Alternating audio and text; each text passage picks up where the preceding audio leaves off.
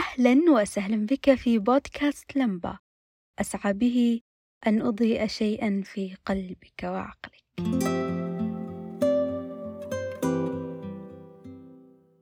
أبلغ وصف أصف به من لم يفعل نقاط قوته. منفي لأنه يشعر أنه في المكان والوقت الخطأ وفي عالم لا يشبهه.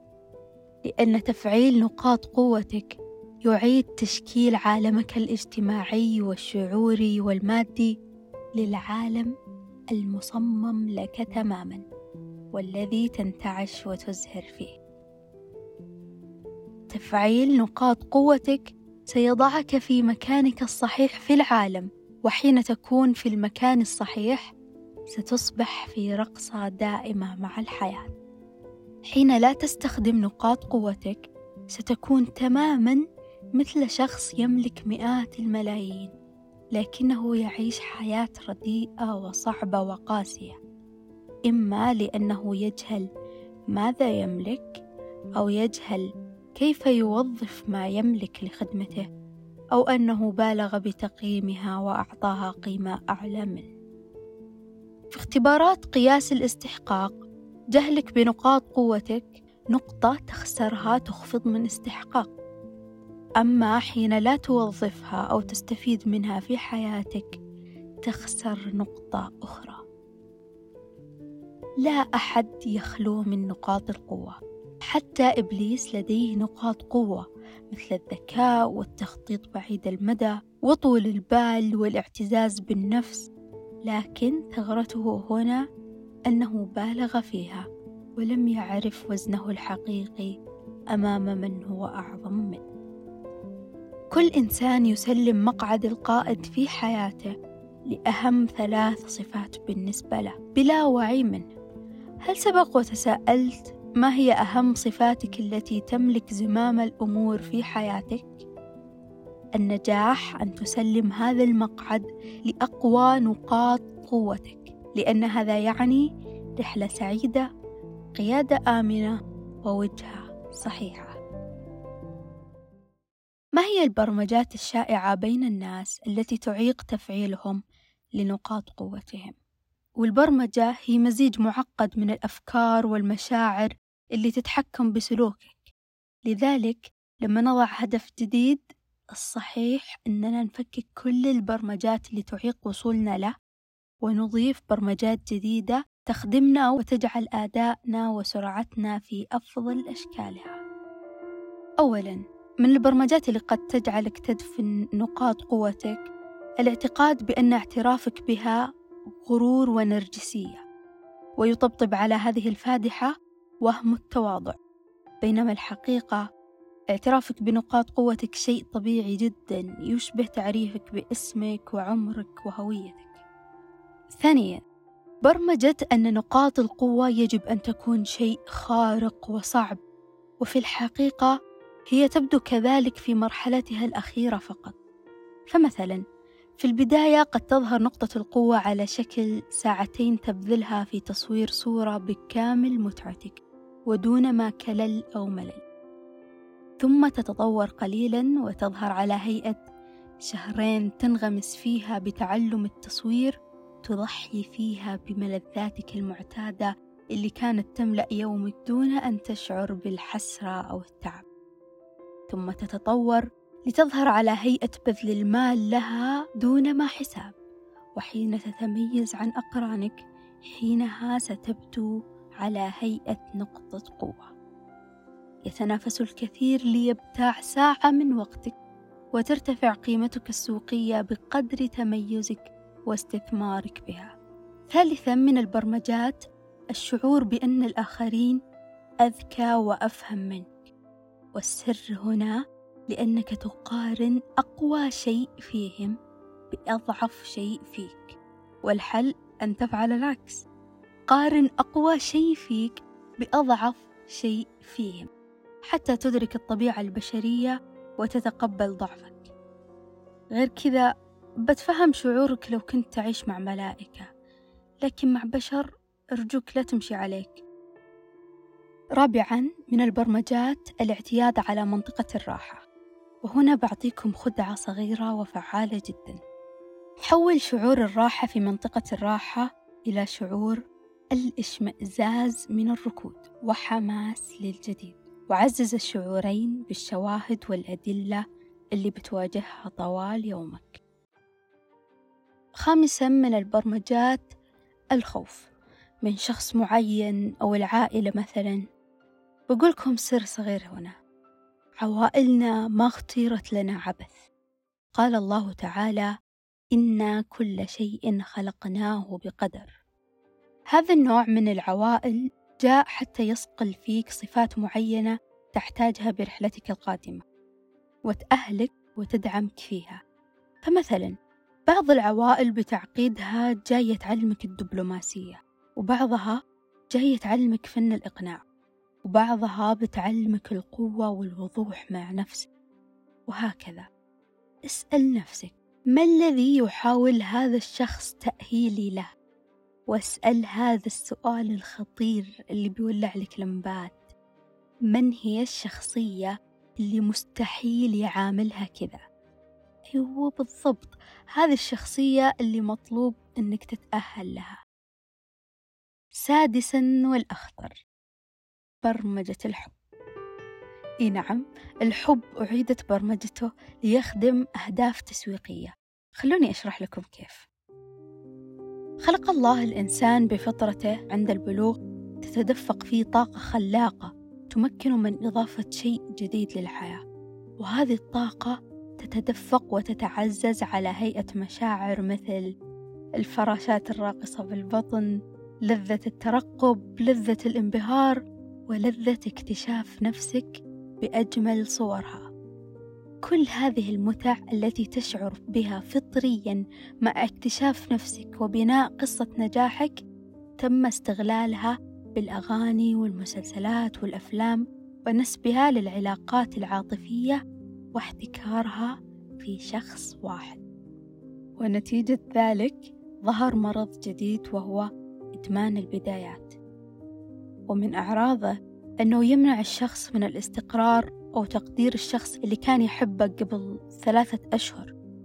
فعندما ينشئ علاقة وبعد أن ينطفئ وهج الاكتشاف والتأسيس يبدأ إما بالإحباط أو بالانسحاب أو في أسوأ الحالات بالخيانة. وبالتالي تعدد علاقات وهزر طاقات دون الحصول على هذا الشعور الحقيقي بعمقه ومتعته. وغنائمه بينما هذا الشعور إدمان البدايات هو مسخر لك وإذا صرف في مكانه الصحيح سيظهر على هيئة تأسيس مشاريع قوية. وكلما انطفأ الشغف استحثه هذا الشعور في ابتكار أو تطوير مشروعه أو إنشاء مشروع جديد. لحظة تأمل. لو كان في مقياس يقدر يقيم قيمة الطاقة بالريال السعودي. كم الثروة اللي يهدرها شخص؟ اختزل كل هذه المشاعر في شخص أو في انتظار شخص يملأ هذه الخانة عنه. فالشخصيات الطبيعية بالعلاقات العاطفية غير قابلة للتجديد والمفاجآت والمغامرات بمثل المشاريع. والشخص اللي بيصرف هالحاجة في علاقاته تتوقعون بيكون ابتكاره وتجديده في العلاقة عبارة عن إيش؟ افتعال المشاكل ظانا بذلك أنه يحيي ويجدد العلاقة بلا وعي منه. وفي أسوأ الحالات بيكون تجديده عبارة عن خيانة يدمر بها علاقة ليس بها عيب إلا أنه ينتظر منها تعويض إهماله لذاته. استطلعت بسناب شات عن هذا السؤال. إيش اللي يعيقك عن استخدام نقاط قوتك؟ بستعرضها معكم ولكن بأضعها بإطار أضخم لتتضح لك الصورة ولتستشعر ضعف مبرراتك أمام عظم المكافأة اللي تنتظرك كيف نضعها بإطار أضخم؟ دايما أحب أشبه الإنسان بالدول لأنه برأيي نموذج مصغر لها من حيث كونهم كيانات لها نقاط قوة وضعف وكلاهم مطلوب منهم إدارة الذات ورسم الرؤية واستثمار الموارد. باختصار الإنسان مني دولة وفي إنسان شخصيته تشبه الدولة سين المتقدمة اللي قرب منها نعيم ونقلة يطمح له الجميع.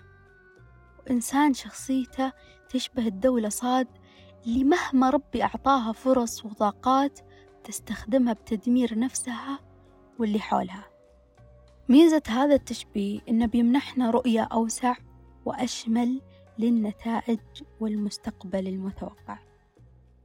أبيكم تتخيلون نفسكم دولة وجدت في باطن أراضيها نفط. مورد يغنيها ويعزها ويطورها ويرفع جودة معيشتها ويحل معظم مشاكلها. تخيلوا إنكم تمنعون أنفسكم من كل هالخير والتجربة الثرية بسبب هالمبررات الأكثر شيوعًا في الإجابات اللي وصلتني. ما أعرف الطريقة. ولن أبحث أو أستعين بخبراء لاكتشاف المورد اللي بيعزني. عندي مشاكل تشغلني عن اكتشاف المورد اللي بيحل مشاكلي. أخاف من كلام الناس. أثناء محاولتي اكتشاف المورد اللي بيخليهم يصيرون أعز الأخوين ماني متحمس. أكتشف المورد اللي بيسوي لي فعاليات رهيبة وبينقلني نقلة في مختلف جوانب حياتي. أخاف أغلط. أثناء رحلة اكتشافي للمورد اللي بغير خريطة مستقبلي. جعله ده غلط غلط. أنا بصحى الصبح وأتأنق لأخطئ تعمدا دام هالخطأ بيقربني خطوة للحياة اللي تشبهني وأنتعش فيها. فلتسقط كل تلك المبررات أمام النتيجة العظيمة أمام الحياة الكريمة اللي تشبهك. أنت خلقت أصلا لتفعيل نقاط القوة هذه. هذه غاية خلقك. قال الله تعالى واستعمركم فيها. ما أهمية كل هذه المبررات أمام تحقيق غاية الله؟ لتفكيك هذه المبررات أوصي بتمرين فك المعيقات بقناة التليجرام. حياتك الحقيقية جميلة لدرجة ولا سبب من هذه يستحق تمنحها أي مكانة أو اهتمام بحياتك. لما تدرك هالنقطة زين بيجيك شعور أبي أقصر الأيام اللي قبل هالمرحلة قدر الإمكان. ما أبي أعطي يوم إضافي في حياتي لهالمعيقات اللي ما أعطتني واحد في المية. ما أبي أعطي يوم إضافي في حياتي. الحياة ما تشبهني. أنسفها كلها حتى تصل لمرحلة ما لحد منا. الله اللي عزنا. ما لحد منا. ما لحد منا. الله اللي عزنا. ما لحد منا. اللي بثير انتباهكم له ترى الله رب الجميع. ما خلق إنسان أو دولة سادة بدون موارد تعينهم لتحقيق رسالتهم وتعزهم وتغنيهم وتوصلهم لهالمرحلة لكن لم يختار الجميع أن يستحق هذه المرحلة. ربما البعض اختار الحسد أو إلقاء مسؤوليته على غيره أو التدمير لذلك وما ظلمناهم ولكن كانوا أنفسهم يظلمون. اقتراحات تعينك لاكتشاف نقاط قوتك. أولها وأرهبها. تأمل الأشخاص اللي دايما يبهرونك ويثيرون اهتمامك.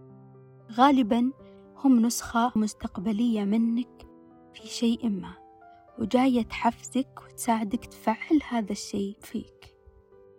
ثانيا قائمة محبوباتك. مهمة جدا جدا جدا.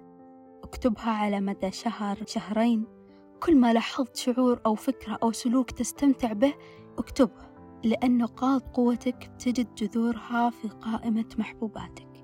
وغالبا مثل ما ذكرنا هذا الجذر يبدو سخيف وصغير وما تتوقع منه أنه نقطة قوة. قد يبدو على هيئة سلوك بسيط يخلق شرارة بهجة في قلبك.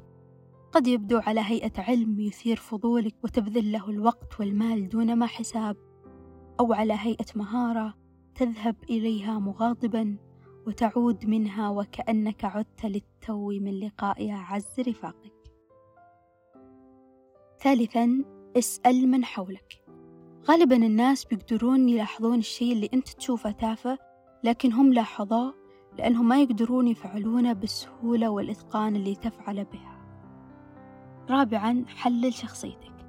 اختبارات تحليل الشخصية تشرح لك نقاط قوتك وتقترح لك الأماكن اللي تناسبك مثل اختبار MBTI وأخيرا من أهم بنود برنامج جودة الحياة لرؤية 2030 بند السلوكيات الاجتماعية. وبرأيي من أهم السلوكيات الاجتماعية اللي ترفع حياة الفرد والمجتمع أن يمتلك كل فرد من هذا المجتمع هذه العادة. إنه ينبه كل شخص يتعامل معه عما تميز به عن غيره. كيف سيبدو العالم حينها؟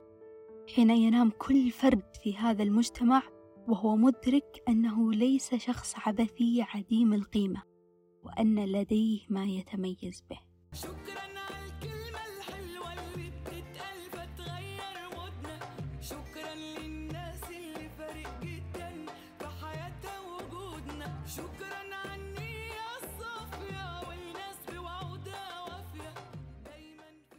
نجحت في أن أضيء شيئا في قلبك أو عقلك يسرني تقييم الحلقة ومشاركة الاقتباس الأكثر تأثيرا فيك في وسائل التواصل الاجتماعي.